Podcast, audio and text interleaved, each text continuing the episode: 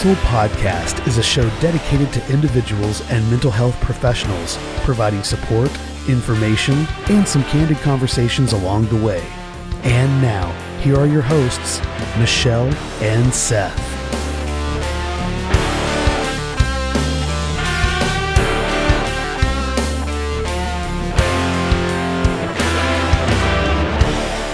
that I am I'm actually a little stoked about this conversation. Yeah? I think that we did a pretty decent job uh, last week in, in kind of reviewing things and, and providing an overview with kind of what Yeah. we're hoping the show will be. How did you feel um, about last week's conversation? Uh, it, I mean, it's a tough subject, so I mean, my hope is that we're going to do justice to it.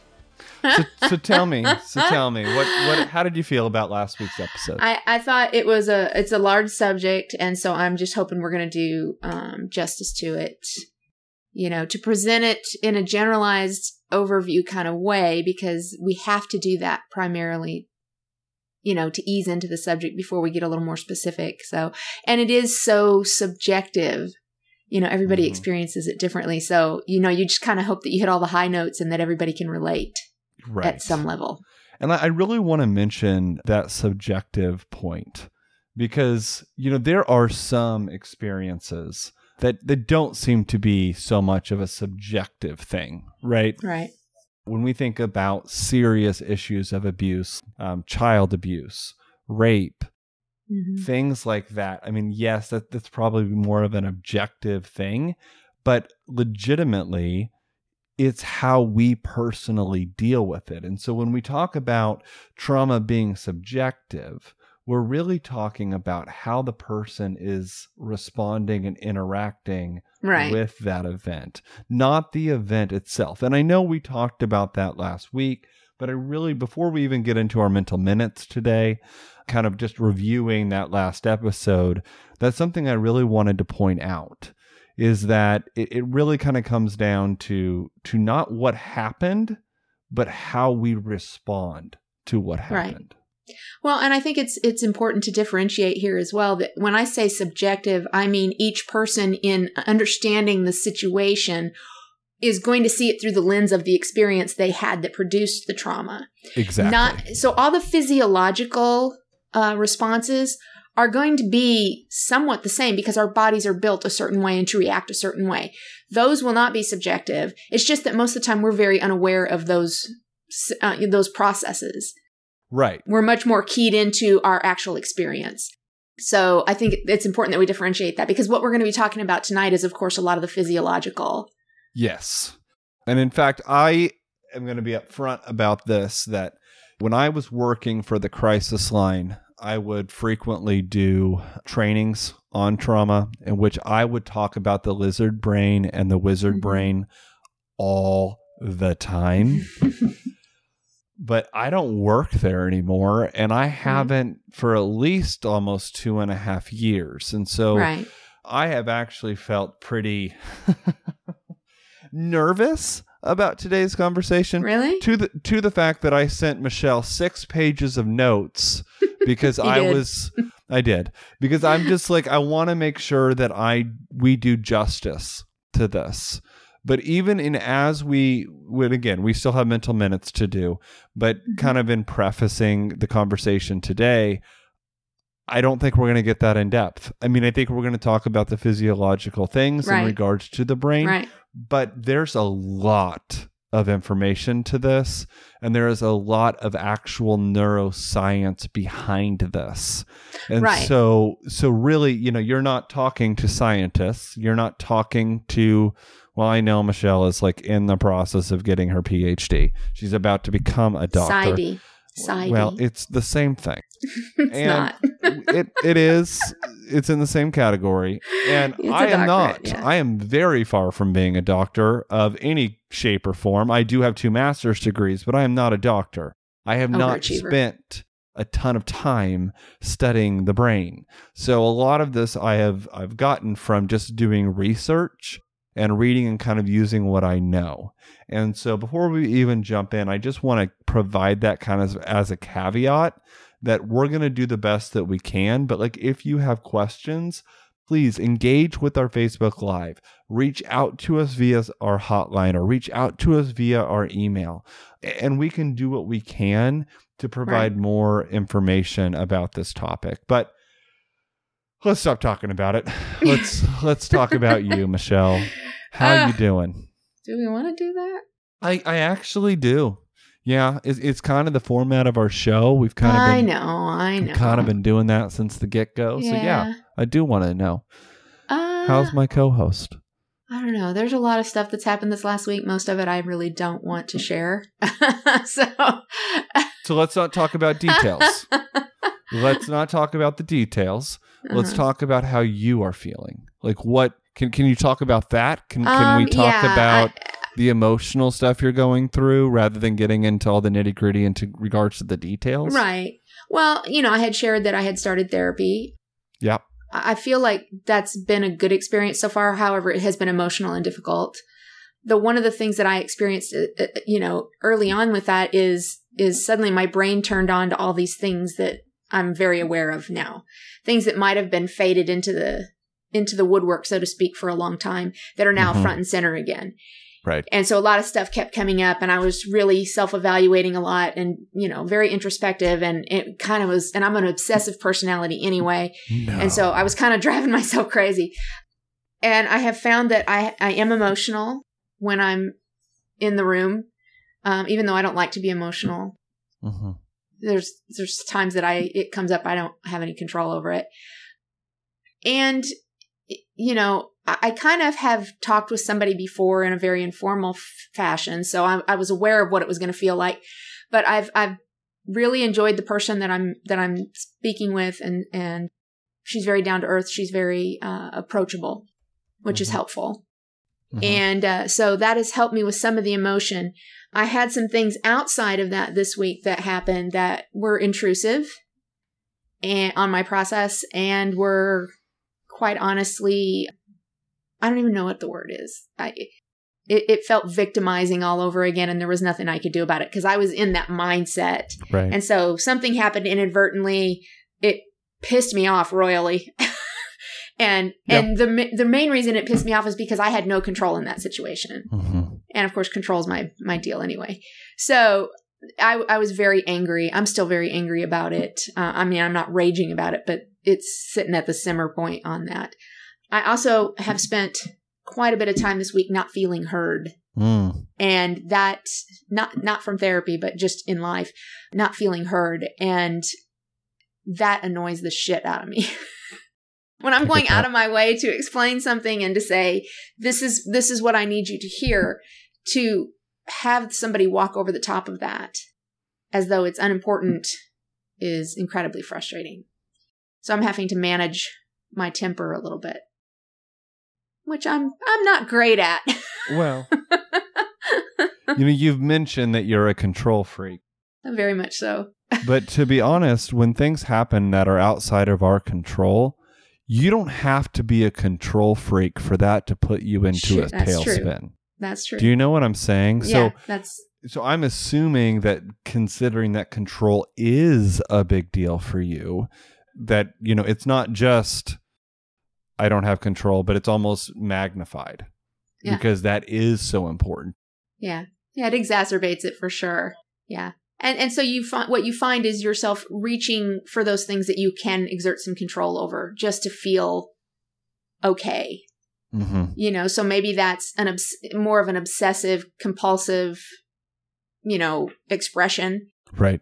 redoing a calendar, redoing your finances, a task list. I mean, something that, and that's typically my go to is where I start rearranging things. Really, it manifests itself more in my daily habits. So I'm a very structured, organized person anyway. So Mhm. there's things I do in a certain order every day. Right. And the reasoning behind that is, is typically so you don't forget to do something because typically if you have a habitual way of doing it, you don't skip steps. And Mhm. I find that if I skip a step or I change the order, something gets forgotten. And so I tend to get much more focused on those things. So everything in my environment, in my room, my office, my kitchen, everything is in its place. Everything is set a certain way, which again can come off as very obsessive, but to me it's a it's exerting control and saying for this moment in this environment, this is mine to control. And that helps me feel a little more normal, you know, because I can't control these things over here. Right. So it's a coping mechanism. You know, we know that. And I can recognize it even in the moment, but I have just given myself permission in that moment because I cannot control the thing that's really making me angry. I'm going to control this because it helps me relieve the stress to some Right. level. And so, and I know you've mentioned the planner and these different things. Is it Mhm. helping? Mm, I mean, it does. I know my sleep is off this week. So, you know, I'll wake up, my brain clicks on, I can't make it stop. And that's just the scenarios going through my head. So it, it is helping somewhat, but it's probably not doing the job I need it to do. Can I make a really cheesy counselor line? Sure. And I say this and I hate doing it myself because I'm a perfectionist and I care about my handwriting. I can't tell you how many journals I have that like have Oh, 10 yeah. pages written in them and then I mm-hmm. stop because mm-hmm. I'm using a G2 pen and I type, you know, it didn't mm-hmm. look good enough. oh, I worry about things like that too. And I'm like, I don't want anyone ever to look at this and think that my handwriting is not perfect. But has that been something you've thought about maybe when you wake up and like those you're having those thoughts and it won't go away and you can't go back Not back in the middle of the night. I- Like, I- I've found that writing helps. in the middle of the night, I won't do that, but no. Okay. And and I won't do that in the middle of the night. Sometimes during the day. However, I've not written much lately, and that's a little abnormal. I'm even behind on homework right now. I need to get caught up. Aren't you an Um, author? Yes, but Okay. I haven't written anything in a while. Okay. So I'm trying to finish up the things I have going. I need to get those done. So, it, you know, it's just plus, you know, the other stressor here is that you know, of course, I was very ill, and so that still has had some lingering effects over the last week. Just just the last day or two that I felt pretty normal now. So hopefully the sleep will come back in line because of that as well. It's all a matter of time, I would imagine. Yeah, it is. It sucks. However, didn't you have a little bit of an up?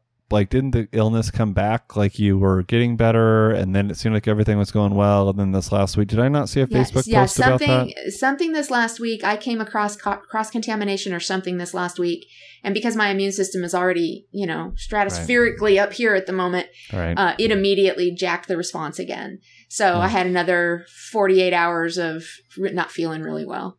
So, and again, it takes time after that. Um, Matthew's yelling at me.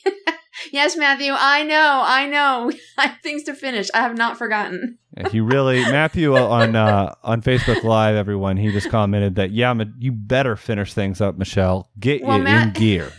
Matthew and I wrote a book together, and I have the I have the manuscript because I have some changes to make. So he's waiting on me to Oh. do that. Oh. So, and I have not forgotten. It's it's weighing heavily. So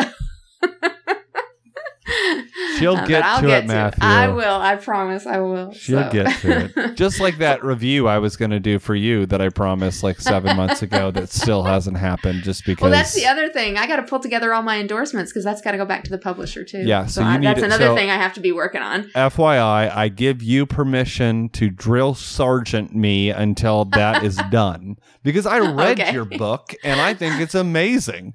But I have never you. been asked to do an endorsement, so I'm like, I don't know what I'm doing. It doesn't So- have to be this big drawn out thing. It's Uh, just Do you what you know thought. me? Everything I do is long and drawn out. It is who I am.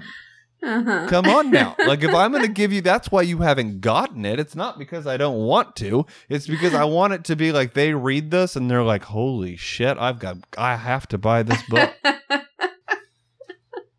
So. Well, I have quite a few. I just have to pull them all together and get them in one place and send them to the publisher so he can do his little magic with them. Well, so. don't send it until you get it from me and you keep harping me until you get Okay. it. You got it? All right. I'm going to bully you. You can't. I'll take it. I can Okay. take bullying from you. Okay. all right. Your middle minute. How's your weekend? uh, I uh there's so mm, I should have had something planned, shouldn't I have? Uh Lizzie? That cat is out of control. She really is. Everyone, you heard if you heard a noise in the background, that is my cat Lizzie. She thinks she owns the house. We could start there. Manelli is gone. Lizzie has found Manelli's paw print and literally has been carrying it around the house in her mouth. I'm like, you do not own her. like she the paw print you had that you had done to mem- commemorate her life, and Lizzie thinks it's a toy. Lizzie's keeping her close. That's all. She's keeping her close. I highly doubt that is it. this week, okay, so today at work was an absolute disaster. All right. Uh, none of my systems would work. And you know, when it's a new, like when it's a new hire training class and it's Mhm. their first week with the company and your systems don't operate, and, And then you're the you face. have to, and you kind of have to just sit there and like lie through your teeth and try to make it sound all nice and neat. Yeah, that happened. Aw. Which it's not even your really class, stressful. right? It wasn't even your class. You took it over, right? Correct. Yeah, it wasn't was- even your class. I had this week off. Like not off. I but like I was working, but like I didn't have a class. In fact, Right. Wednesday I, I text my mom early in the morning and I said, you know what? I'm really thinking I might just take Friday and and Monday off because I didn't do any PTO after one of my good friends died, and then Right. I had to put Manelli down, and I worked. Right. I kept working because I was in the midst of a class, and so I kind of wanted to take this weekend off. I mean, you know, add a few days because I've got another class that starts on Wednesday. That's changed now, but that was what was on the agenda. And uh, I got a text message at like 7:05 on Wednesday that said, "Hey, uh, the trainer that's supposed to do this class is sick, Mm-hmm. and we don't have anyone to teach it. Guess what?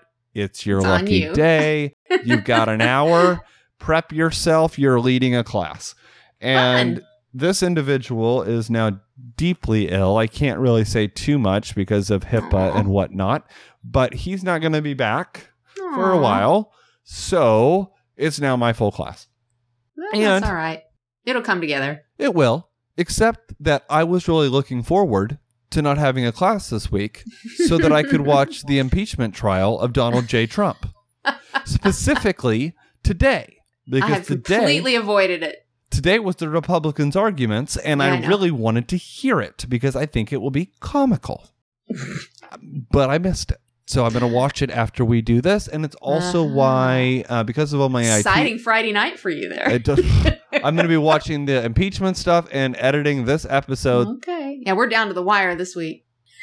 Yeah, we really are. We both And push it a lot. not- you were not playing any games either. Like I'm sitting here at my computer, like I've got my boss IMing me with all these things, and I'm writing up all these reports that are going on to directors and managers about all the stuff that went wrong and wasn't going well. And here I have Michelle. Seth, where are you?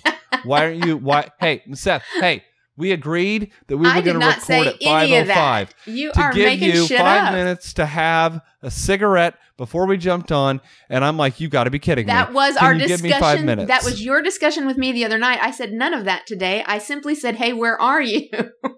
Okay, don't use logic and reason. I'm in my emotional I brain at the moment. I gotcha. yeah. And then I also I'll go here in my mental minute. I as a person and, and even as well, I'm a person and even a mental health professional tend to be a bit of a pushover Aw. and I kind of let myself be picked That's on and I bullied and put down Pisses me off for you all the time. It's one of the reasons why I really like having you around. it's one of the reasons why I'm I like heavy. having you on this show. I'm the heavy. You, you make life a little Aw, better. Thank you. But there's been some of that going on this sorry. week, and it's kind of hurt a little bit. And so I'm kind of evaluating a lot of my personal relationships and kind of looking at how can I stand up for myself Mhm. in cer- certain situations and when I shouldn't, and when I stand up, when is that going to cause issues and when is it not, and all of that jazz. So I'm kind of weighing through that. Um, now, as a therapist, I know a lot of the things that I need to do and the things that are beneficial to do, but when I'm very stressed out, that doesn't happen very often. Well, I have my baseball So- bat. Just tell me who I need to go find. I'm not having you take a baseball bat to anybody because I'm not paying your bail. Shocker. I don't know how I'm supposed to get out my frustrations if you're not going to play along. I know. Life's hard. But let's let's move on to the subject matter because really we have a lot it's a good subject, today. yeah. it's a good subject and i i want to um i want to just mention I, I hate trigger warnings. I, I really do because I think they get way overused. And we talked a little bit in this, in, of this in our last episode, but but truly, uh, where we're going to go in today's conversation is very much centered on actual neuroscience. Right. And it's based upon what is happening in your brain, specifically around traumatic events. So, if you have experienced a history of trauma, or even if it hasn't been diagnosed and you feel that you've been dealing with trauma, I want to encourage you to hang in with us during this conversation.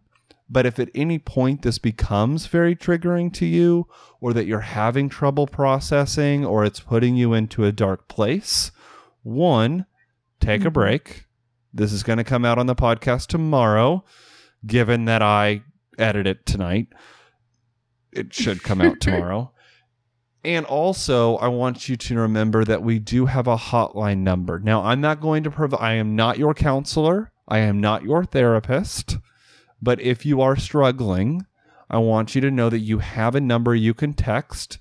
It's 314 690 5005 but we also have a, and it's becoming more active. Uh, we have a pretty active Facebook group right now, and I want you to feel comfortable to check in there. I have some moderators who are helping out.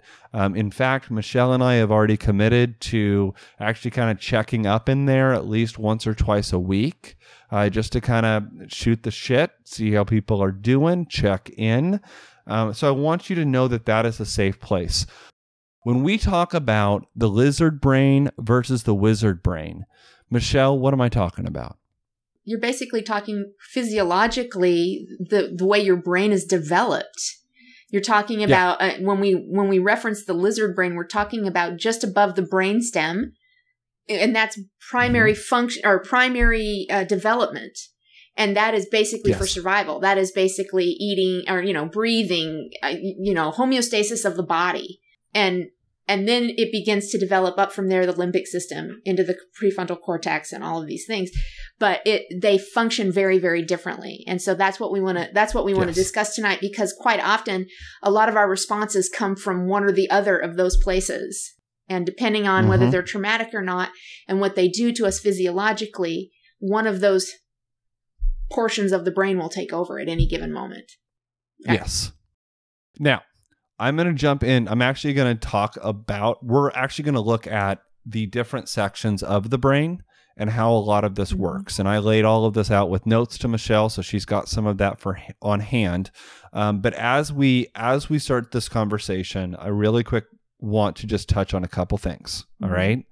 Um, first of all, I want you to understand that when you have experienced a traumatic event, this if you have been traumatized, this means that con- it continues to organize your life as if the trauma was going on. We touched on this last week, but when you experience a traumatic event, it could have happened a month ago, five years ago, 25 years ago. Right. It continues to impact you.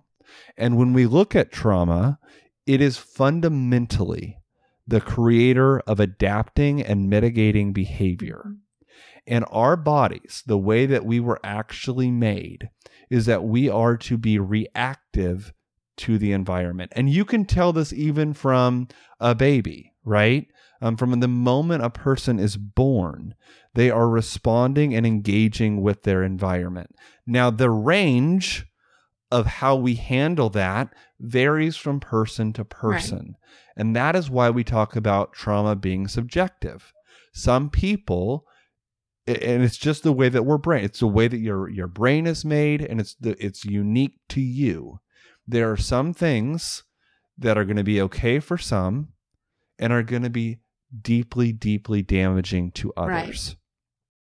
keeping this in mind i want to talk about what our brain what we actually need our brains to do mm-hmm. okay um, there's essentially five things that we rely on our brains for one, they generate internal signals that register what our bodies need. such as food, rest, protection, sex, and shelter. Mhm. It also creates a map to the world to point us where we need to go to satisfy those needs. It then generates the necessary energy and actions to get us there. And then it warns us of dangers and opportunities along the way. And as a result, our brain adjusts our actions based upon the requirements of any given moment. Now, having discussed that and understanding what we need our brains to do, let's look at the different parts of the brain. There's essentially three. All right. Um, so, as Michelle has already mentioned, we have a reptilian brain. And this is the first thing that develops. It's developed in the womb, and it's literally part, if if not part of your brainstem, it's just above your brainstem. And the reptilian brain is highly responsive to threats throughout our entire lifespan. And it is our brain, it is our reptilian brain that is control of our most basic functions eating, sleeping, using the restroom, bodily functions, all of that stuff. It's why we often see people who have perhaps like serious traumatic brain injuries, right? They're still alive, they're not there.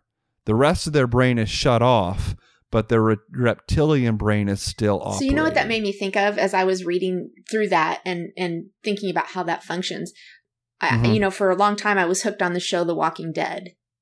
And Yeah. that's basically the premise of that show is that the person died basically, but their brain didn't completely die. What was left was that reptilian brain that was responsible just for trying to find food and and just basic function. There was no emotional connection, there was no cognition.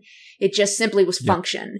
And so it made me think of Mhm. that show and I thought, I haven't watched that in a while. I should go back and watch that. Well, it speaks to a valid Yeah. point. People who are in, in devastating car wrecks, Mhm. right? And they can continue to live for a very, very long Mm-hmm. time with absolutely zero cognitive Right. function. You know, we often refer to that as a person being in a vegetative Right. state. Technically, they can continue to live. They can Right. continue to live for a decent lifespan um, with, you know, some support in that situation. But it, and it's because their reptilian brain, which is part of the brainstem, was protected when the head was injured.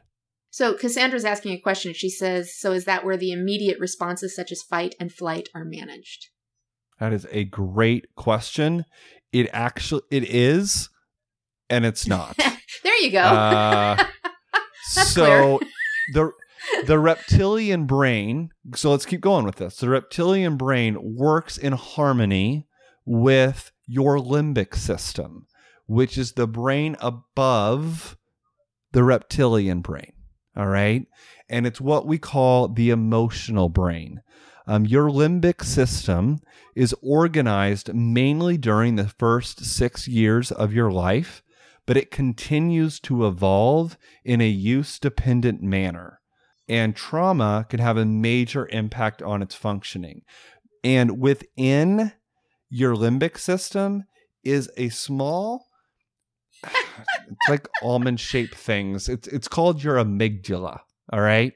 And it is legitimately what we what we mean by the lizard Right. brain. But I like to look at lizard brain as both the entire limbic system because that's your Right. emotional brain and your reptilian brain. But a lot of the times when we're talking about fight, flight, or freeze, and we're talking about the lizard brain, what we're really talking about is your amygdala, which is located in the limbic Right. system. Questions on that? oh, I got it. What do you think?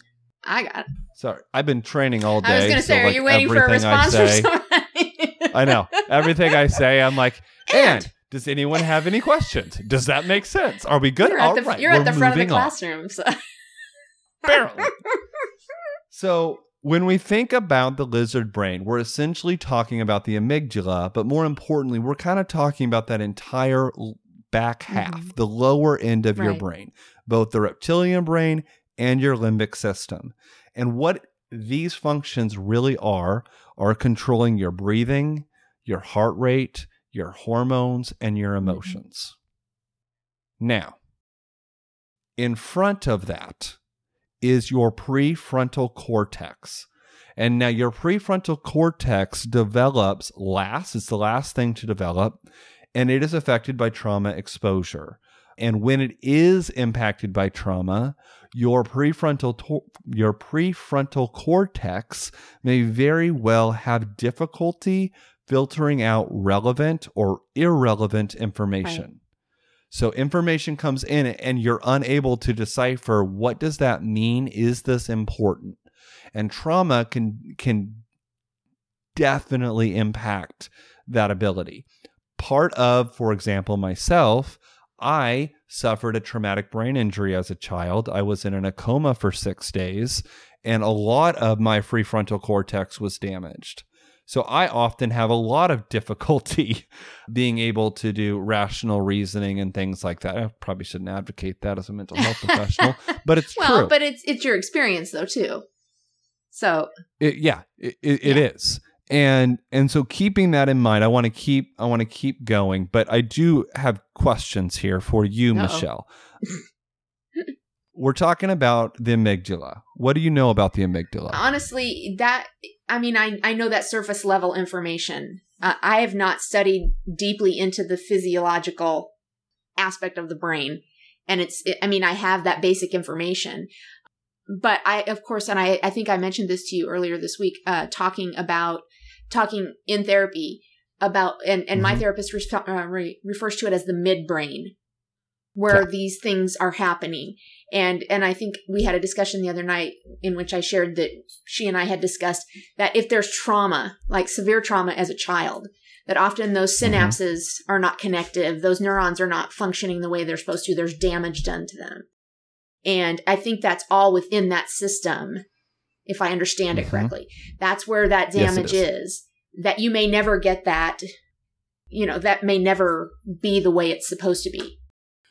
I want to come to this here in a couple Mhm. minutes, but since we're already here, I'm just going to note th- Mhm. this. There has been a lot of research in neuroscience that's been done that has discovered that neurons that fire together wire Mhm. together. So when you've experienced a traumatic situation, all right, that could be a one and done, and you, your brain may very well cope with it. But when that it happens over and over and over again, essentially what your brain does is it develops like its own neural pathways. So Mhm. that when something happens, rather than what it would normally do, since it's gone this previous way so many Mhm. times, it's it's literally paved a path. Right. And that's what's fascinating though, because our brains have that ability for us to rewire them basically, to create new neural pathways that actually can avoid that damaged Yes. portion so that you do begin Yes. to heal somewhat. And I'm using air quotes around healed Right. because, and, I, th- I find that fascinating. The, the fact that you can literally rewire your brain.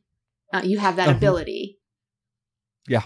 And, and I think that's got to be a very valid part of, of treatment for trauma Mhm. because otherwise how would you ever go around that other than to just accept it and say i have to live with the consequences of this trauma you know but Mhm. instead you can actually almost rewire your brain and actually live from a much more productive perspective Yes. And speaking of that, I want to just really quick give a shout out to a book. I, it's already, I mean, we've already established that we're both reading Body Right. Keeps the Score. Um, but when we're really looking at treatment modalities and ways of building those new neural pathways, um, I really want to give a shout out to um, a book called The Trauma Treatment Toolbox. Um, it's by Jennifer Sweeton. She's a PsyD. Congratulations, Michelle. This could be you. Uh, she lays out 165 brain changing Wow. tips, tools, and handouts to move therapy forward. is that the one you told me about And last night that's what okay i Mhm. thought it was And it is it literally just came in the mail today, so I have not been able to spend a ton of time reading it. but it is very, very highly recommended. Most clinicians that are working in the field specifically around trauma refer to that Right. book. It sounds interesting. I, when you showed it to me last night, I thought I really would like to get that at some point because I am interested in that and trying to understand it. I, I'll be honest, right now I'm having a hard time reading books right now. So, and you know I that's mean, huge I- for me because I read almost nonstop, but Like a- I'm having a real hard time with like it. 20 books a week. Yeah. I do, and that's not an exaggeration. So, I, to me, right now, not being able to read is very frustrating. But um, Cassandra has another question. She says, Yes, she "When someone is young, if they are removed from consistent traumatic environments, can the brain forget the trauma but still be triggered by things they don't recall previous experiences of trauma to?" I'm not sure I read that well. 100%. Yeah. 100%. Yeah, that's basically what we're referring to when we say trigger. That's what's happening. Yeah. Because a lot of times people will experience triggers and they have no idea what is actually going on. And mm-hmm. in fact, identifying what that trigger is to the point and I see we're using trigger. I know so I hate much. that word, hate but it word is trigger. it's I valid. It is word. valid. But but when when your fight, flight, or freeze is triggered, when it is a better word, when your fight, flight, or freeze is activated, you often don't know what activated it Right. Yeah. or what it's actually speaking to. Um, a lot of times in trauma therapy, um, specifically looking at modalities like EMDR, eye. Yes. movement desensitization, like part of that is trying to get to the underroot of trauma that people don't have at the forefront of their mind. and they're using they're using Because- cues from your eyes to do that cues on where to find Yes. the trauma Mhm. Yes. And I want to kind of further flowing off of what Cassandra mentioned here. You can experience these events and it, it doesn't seem traumatic to you in the moment. It, it starts to impact you years later. And then it's like, wait, that's unresolved trauma, right? But I learned to stuff it down for so long. I developed all of these maladaptive coping Right. strategies as a way of dealing with it without actually understanding what's going on. And and what EMDR is really helpful for is being able for you to actually identify it because your brain is protective. Mm-hmm. Specifically, if you experience something very very traumatic as a child, all right? Your brain will do everything it can to protect you to the point that you may actually completely Right. forget it. Right. But as I'm about to talk about here in a few minutes, it's even more complicated than that because what we know after looking at brain scans of people who've experienced trauma, uh, when we when we reactivate it, when we activate those centers, we actually have found that when a person is reliving a traumatic event, there are portions of their brain that are in control of memory and speech that go dark. Like literally, they go dark. You cannot access them.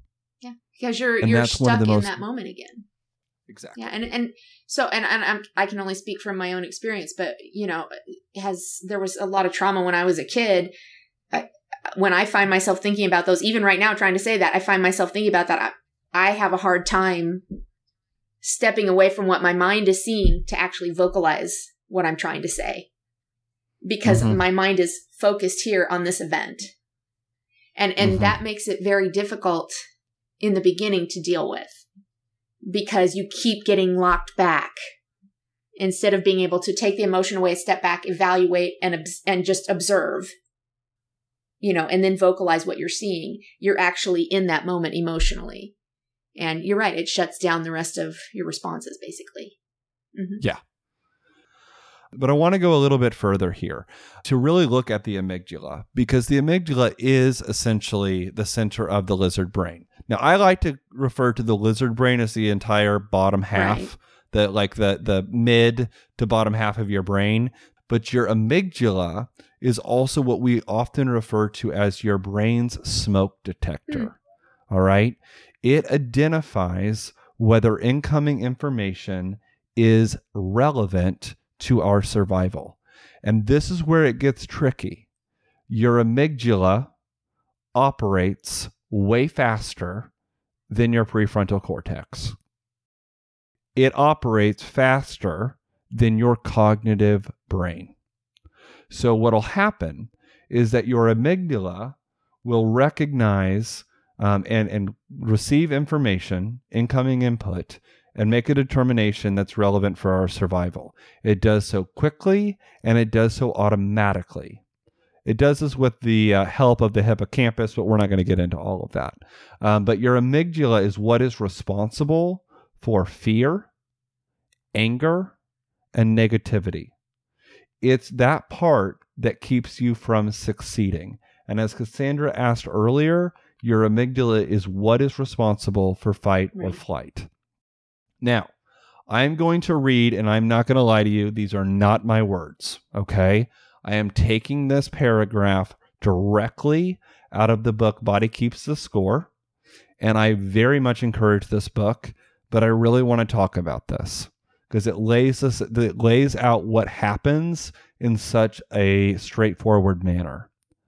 Um, sensory information about the outside world arrives through your eyes, nose, ears, and skin. These sensations converge in your thalamus, an area inside the limbic system, so within your emotional middle brain, and it acts as the cook within the brain. The thalamus f- stirs all the input from your perceptions into a full blended autobiographical soup, an integrated, coherent experience of this is what is happening to me.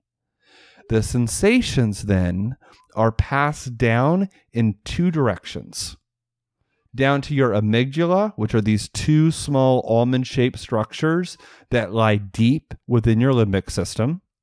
It's your unconscious brain. All right. That is the thing that's immediately acting and it's responsible for fight, flight, or freeze. The other place where this information goes is to your frontal lobes, i.e., your conscious brain, where your conscious awareness is. The pathway to the amygdala is like a low road, which is extremely fast, and that the frontal cortex is the high road, which takes several milliseconds in the midst of an overwhelming, threatening experience. So, what can often happen is that you, your brain, identifies something as potentially threatening and your body automatically responds right. without your cognitive brain having any idea of what's happening. Now, it might in a couple milliseconds, and then it can be like, oh no, gotta yeah. pull back. This I'm not, whew, this isn't happening to me again. But you may experience this rush that it is. Right. And that's when we really look at these, as we've talked about in the last episode, trauma responses a lot of the trauma responses that we experience are actually the result of our amygdala. I can't talk. actually, the result of our amygdala believing that something horrible is happening, right. even if it isn't. Can you identify with that, Michelle? Absolutely. Anytime, you know, you'll have things that come up, and again, I'm going to use the word that we both don't like. You'll have a trigger that happens that you may not even realize is a trigger. Mm-hmm. And it and it will happen you will have an outburst or some some physical response and it's almost like because it's happened to me where you almost are outside of it going why am i reacting like that like you there it's like you're observing something that doesn't make any sense to you because you don't understand right. why it's happening and it's only after it's brought to your attention that you go oh that's why i responded so strongly there but you mm-hmm. had no conscious thought of, I need to respond very strongly here. It's just an immediate reaction. Right.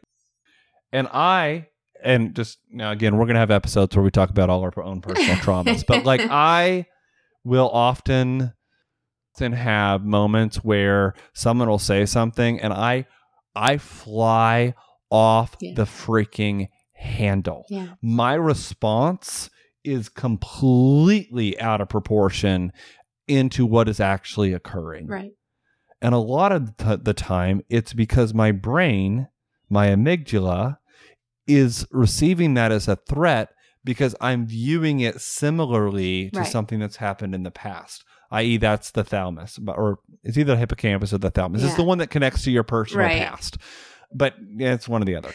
Um, I don't remember offhand, but Well- it happens to me all the time. Well, one of the things that's problematic about that, especially as as somebody observing somebody having that happen, is that you don't understand what's happening. You just think that person's being overly emotional or that they're being dramatic. And uh, you know, I kind of have to chuckle at those because I know those are things that have been said to you, Seth. You know, you're overreacting, you're dramatic, you're being too emotional. I've had Yeah. those things said to me. But the reality is, again, it, this is not a conscious decision to react this way. It's a response that we're struggling to catch up and understand. Um, and I can tell you, I had, I had an experience, and I, I don't know if you'll remember this or not. Uh, several years ago, there it was in the news. There was a young man in California who had gone to Stanford University, and he was on trial for raping somebody after a party, Mm-hmm. and he got, I think, three months in jail after he ruined Oh, wow. somebody's life.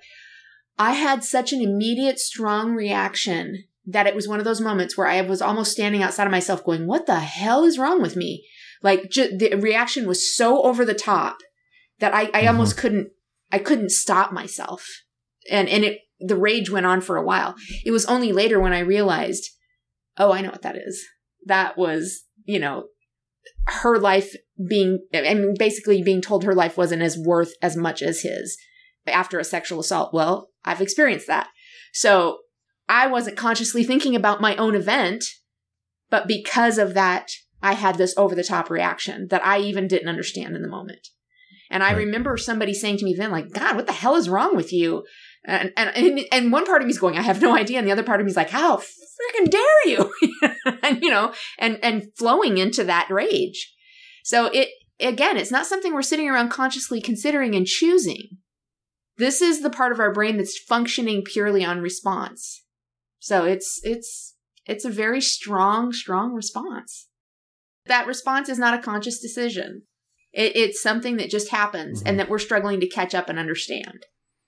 So it's Yeah. and it's and that's frustrating because if you don't understand that's what's happening, you kind of feel like there's something really wrong with you. And and to some degree there is. But it's not Yeah. that there's anything desperately wrong with you. It's that your your brain is functioning the way it's meant to function to protect you. Exactly. And I want to further talk about this because that is so, that is one of the most commonly misunderstood things around trauma. Right. Is we look at people with traumatic experiences and we and I know I talked about this in the last episode, but we talk often around trauma and people will automatically think that there is something devastatingly wrong with this person Right. that they need serious help, that they are out of control, that they shouldn't be responding this way, when in fact, they are responding exactly Right. as their body is supposed to. Um, and so I want to talk a little bit about this some, uh, some more.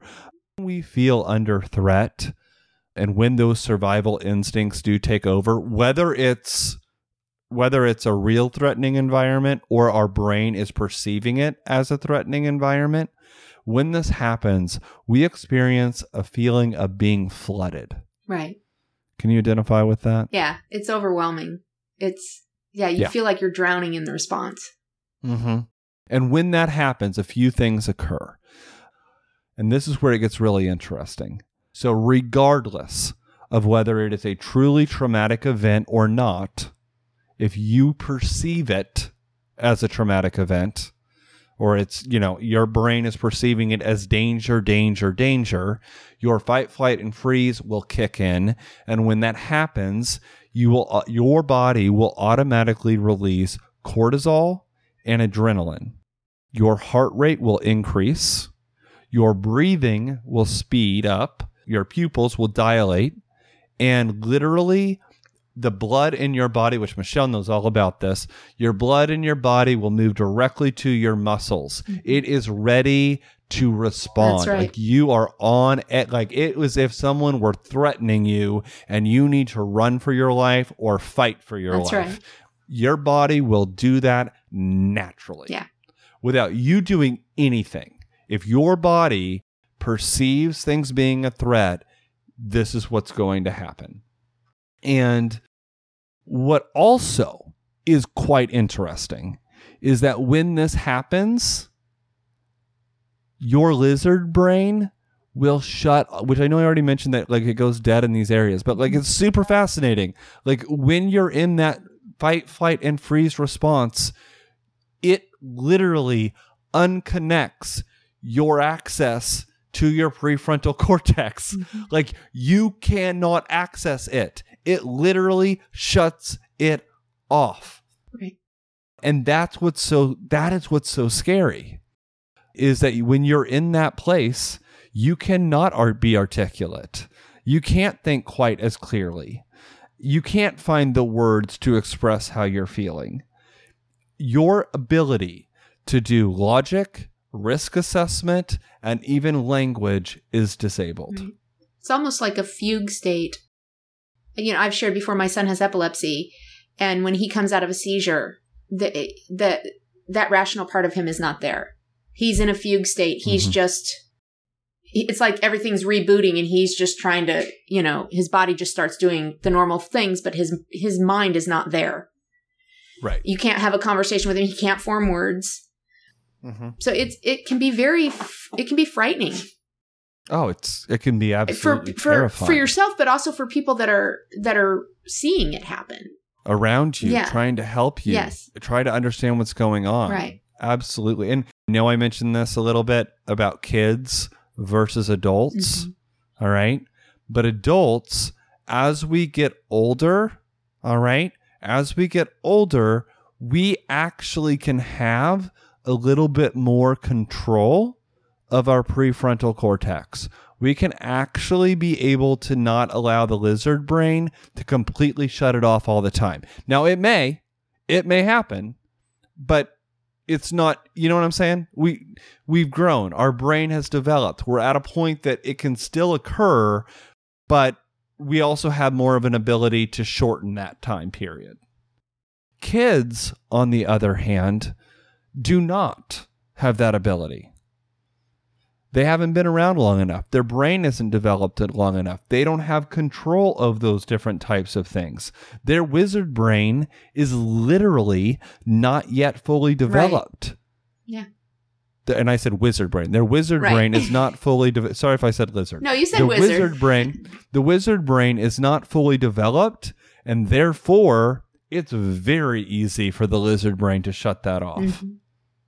So when a when a kid, um, someone young, enters this state of mind, the most important thing that you can do is one, keep them safe. Check the surroundings. Check what's going on. Keep them safe in that moment, and keep talking to them. I don't mean that you talk about the everything that's happening. Tell me what the trauma was. Tell me I don't that's not what I'm saying. Just keep a conversation with them over s- even something very simple and basic, all right? And as they're going through this experience, model to them how to remain calm in the face of crisis. That is how kids learn. It's how they take those next steps forward. When they're in that fight, flight, or freeze moment, that is not the time to lecture them. That is not the time to teach them a new concept. Okay? You've got to give them some time. Talk to them to keep them to keep them present, but don't go into an entire teaching moment. Right. Do you see what I'm saying? Yeah. That you, you it, it's a lost cause. they're not all going to re- they're not going to recall, they're not going to retain. and not only that, you may further agitate them. Right. You may actually further escalate the crisis. And, and so I just wanted to talk about that a little bit. And now I want to speak to Cassie's question. Um, she said, So, how do you help someone exit that immediate rage response when they are in that moment? I find it easier to do with people I'm not as emotionally connected to, but struggle with it when it comes to people I care the most about. And I get that. Completely. And and this is the thing, you got to let it ride. You you got to let it ride. Michelle, what do I mean by that? Well, I think you go back to what you said a minute ago. You want to maintain their safety. You want Yeah. to maintain that they're not hurting themselves in any way, shape, or form, but you kind of have to let the process happen. Yep. Because you really can't have too much of an effect on their brain. They're not able to really they're not able to rationalize something in that moment. So basically, it's about comfort and care more than anything in that moment. Mm-hmm. Um, the conversation about it can come later when when things have de-escalated and they're they're more back more back when they're further enmeshed back into the prefrontal cortex response instead of responding from that lizard brain. Absolutely. Yeah. Um, and now I just to kind of because we're nearing the end of this episode, we've already been on live for an hour, but I feel like I could keep keep talking for another. Uh, there's just so much for us to discuss here, but we've really just focused on the lizard brain. So I want to just talk a little bit about the the wizard brain. So looking at that prefrontal cortex, understand that your wizard brain um, is the second last to develop. Well, actually, your frontal lobes, which are part of the wizard brain, develop last. So your wizard brain, in in essence, it it develops last. It is in control of your language, your reason, and your logic. It's what we often refer to as your cognitive brain. And yes, Lizzie is playing with my headphones right now. She's so Um, cute.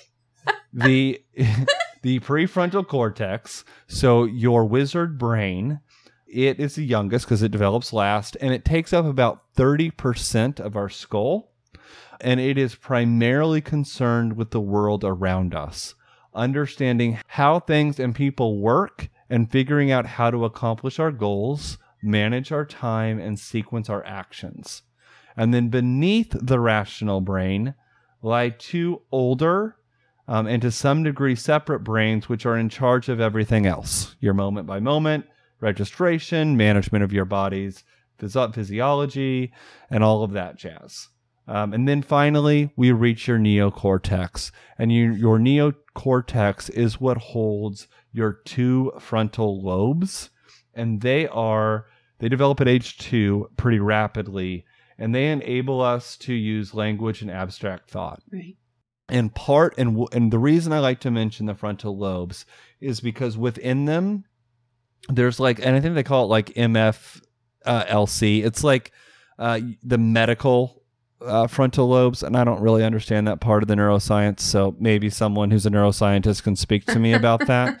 But within your frontal lobes, there's like a there's like a a hub. Okay, it's often referred to as your watchtower um, and it offers a view of the scene from from on high.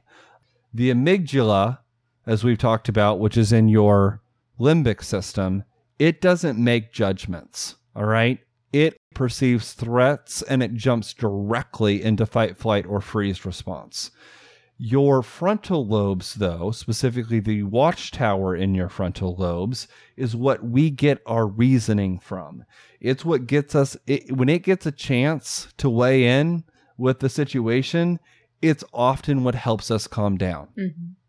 because it's the it's the part of our brain that is able to make those shots and really help you understand what is an emergency and Right. what is not. It's the rational com- part of the conversation.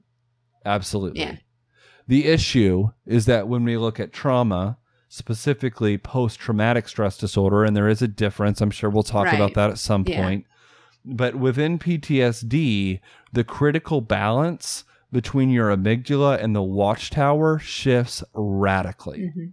which makes it much harder to control our emotions and impulses.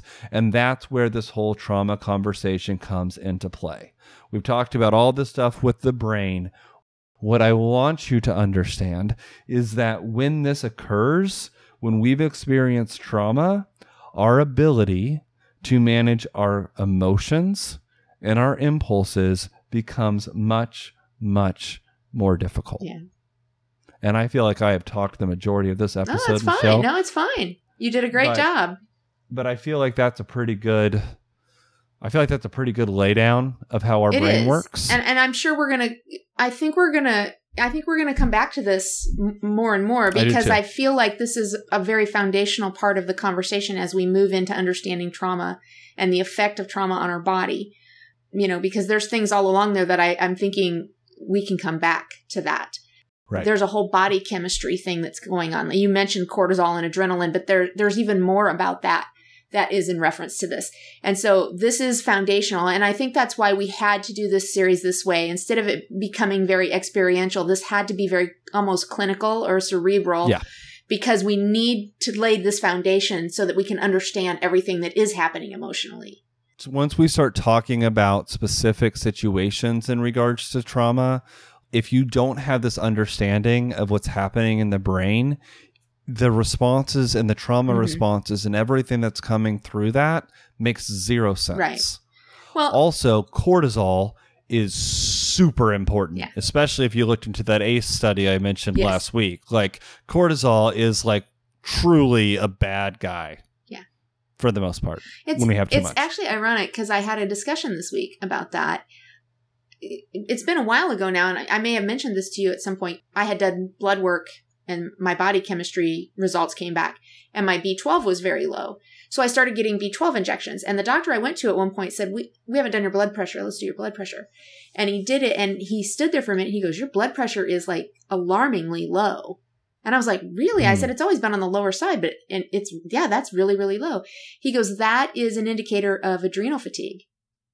And I Um, said, oh, he goes, and I'm betting your cortisol levels are not right. Well, in my mind, because I associate trauma with stress, I Right. thought that meant your cortisol level would be very, very high. Well, what I learned this last week is no, there's a very good chance because of prolonged trauma and that, that all those body chemistries are messed up now and that I don't have enough cortisol going on. And I said, oh, well, then that makes sense with what he told me. So the physical came back to understanding a Mhm. little bit more about the mental and the trauma that was associated with it. So this is all so interconnected. And, you know, I, I know it, you know, coming from a Christian perspective, you know, one of the conversations that people have all the time is how beautifully and wonderfully we're made. You know, and, and so whether you believe that we're made that way, created that way, or, you know, we've evolved, whatever your belief system is, there's still no going around how absolutely fascinating our bodies are and and how it works in conjunction with our brain and how interconnected everything that we experience and the effect it has on our physical body is. It's it's absolutely fascinating. So you know the body keeps score is a is a great reference tool for all of this because it goes into those connectivities and and explains some things that maybe you just don't have an understanding of and would actually hmm. help you process what you're experiencing emotionally. Yeah. it kind of gives a reason for some of it mhm. that didn't make sense previously. So And it's interesting because I said cortisol was a really bad guy, and technically it's not. no, it's seen that way though. Well, it, it's actually a very needed. It's Yes. actually a very needed chemical. The the issue is when you've got trauma, what is specifically prolonged trauma, Right. as Michelle just brought up. right. It throws everything into haywire. I just wanted to comment on that, which I know you already kind of did, but I said it was a bad guy, and it's like it is Well, a bad consi- guy. Well, it's touted as the stress it- chemical. That's why. Right. It's the bad guy when you've had a lot of prolonged trauma Yes. and a lot of stress. It results in physical health issues. But technically, when those things aren't happening, it's actually a very good thing. Yeah. Well, I mean, the same can be said for pretty much any chemical your body creates. If it's out of whack, Right. it's going to cause a problem. It's not in its normal state. In its normal state, it's it's basic to function. But out of Mhm. out of whack means something's wrong. So Yeah. they can all be bad guys and they can all be necessary. It's it's just you know, I, I think cortisol has been touted as the stress drug, and so everybody associates that. And then, of course, you have a whole health industry that says, "Oh, too much cortisol gives you belly fat," and so suddenly everybody wants to get rid of cortisol because I don't want belly fat. I don't want these things, but it is a necessary thing to help your body function. So Yes. fascinating subject. Honestly, it, It really is. is. And I and really we again I feel like we're just scratching the surface Yeah, because all of this stuff all of this stuff is going to be coming back up Yeah. and as Michelle established like this really is laying down this foundation. And so to kind of wrap up the episode, um, I just kind of want to leave everyone with with the one thing here. And that is that our challenge, if we've experienced trauma in our lives, the challenge is not so much learning to accept the terrible things that have happened to us, but it's about learning to gain mastery over our own internal sensations and emotions, sensing, naming, and identifying what is going on is legitimately the first step to recovery. Just as Cassie said, I could be experiencing things that are traumatic and and have trauma in my past and I don't even know it. Yeah. I mean, maybe I need to reword that. I have experienced things that are traumatic in my past and I don't even know it, but I'm responding, my body is responding to it, Right. even though my intellectual brain has no idea right. because it protected itself. Yeah. So, guys, I just want to thank you so much for listening to this episode yeah. um, and kind of bearing with us as we go through this. Yeah. It's a And thanks for the questions. experience. That's been really Yeah. awesome too.